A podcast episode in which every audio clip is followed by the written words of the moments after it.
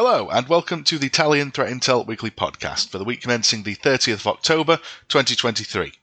In InfoSec news this week, F5 is warning big IP admins that devices are being breached by, quote, skilled hackers exploiting two recently disclosed vulnerabilities to erase signs of their access and achieve stealthy code execution. F5 Big IP is a suite of products and services offering load balancing, security, and performance management for networked applications. The platform has been widely adopted by large enterprises and government organizations, making any flaws in the product a significant concern. Last week, F5 urged admins to apply what available security updates for the two newly discovered vulnerabilities CVE 2023 46747, a critical CVSS score 9.8 authentication bypass flaw, allowing an attacker to access the configuration utility and perform arbitrary code execution, also CVE 2023-46748, a high severity 8.8 SQL injection flaw, allowing authenticated attackers with network access to the configuration utility in order to execute arbitrary system commands. On October the 30th, the software vendor updated the bulletins for these two vulnerabilities to alert about active exploitation taking place in the wild. Quote, this information is based on evidence F5 has seen on compromised devices, which appear to be reliable indicators. It is important to note that not all exploited systems may show the same indicators, and indeed, a skilled attacker may be able to remove traces of their work. It is currently not possible to prove a device has not been compromised. When there is any uncertainty, you should consider the device compromised according to a bulletin issued by CISA, the Cybersecurity and Infrastructure Security Agency, adding that the two vulnerabilities to its KEV or Known Exploited Vulnerabilities Catalog and urging federal government agencies to apply available updates until November the 21st, 2023.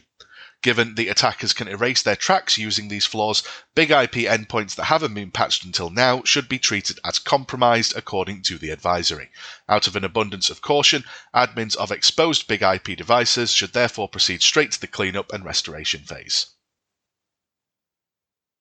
Threat actors have been observed leveraging the Citrix Bleed vulnerability, tracked as CVE 2023-4966, in order to target government, technical, and legal organizations in the Americas, Europe, Africa, and the Asia-Pacific regions.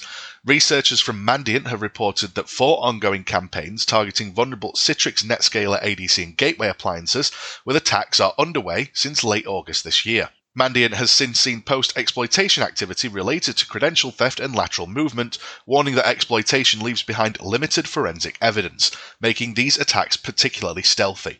The Citrix Bleed vulnerability, also known as CVE 2023-4966, was disclosed on October 10th this year as a critical severity flaw impacting Citrix NetScaler ADC and gateway appliances, allowing access to sensitive information on these devices. A week after a fix was made available, Mandiant revealed that the flaw was a zero day under active exploitation since late August, with groups leveraging it to hijack existing authenticated sessions and bypassing multi factor authentication. Attackers used specially crafted HTTP GET requests to force appliances to return system memory contents, which included a valid Netscaler AAA session cookie issued post authentication and after MFA checks. Hackers who steal these authentication cookies can therefore access the device without performing performing an MFA verification again. Citrix followed up with a second warning to admins, urging them to secure their systems against ongoing attacks, which were low complexity, requiring no user interaction. Researchers released a proof of concept exploit demonstrating how to hijack a Netscaler account via session token theft. Mandiant have therefore explained that the lack of logging in appliances makes investigating the exploitation of this CVE particularly challenging, requiring web application firewalls and other network traffic monitoring appliances to log traffic and determine if a device had been exploited. Unless a network uses this type of monitoring before an attack, it prevents any historical analysis and limits researchers to real time observations. Even post exploitation, the attackers remained stealthy, employing living off the land techniques and common administrative tools. And activity from the Mozi malware botnet has faded away in August after a mysterious unknown party reportedly sent a payload on September the 27th, which triggered a kill switch to deactivate all of the bots. Mozi is a well known DDoS, or Distributed Denial of Service malware botnet, which emerged in 2019, primarily targeting IoT devices such as routers, digital video recorders, and other internet connected gadgets.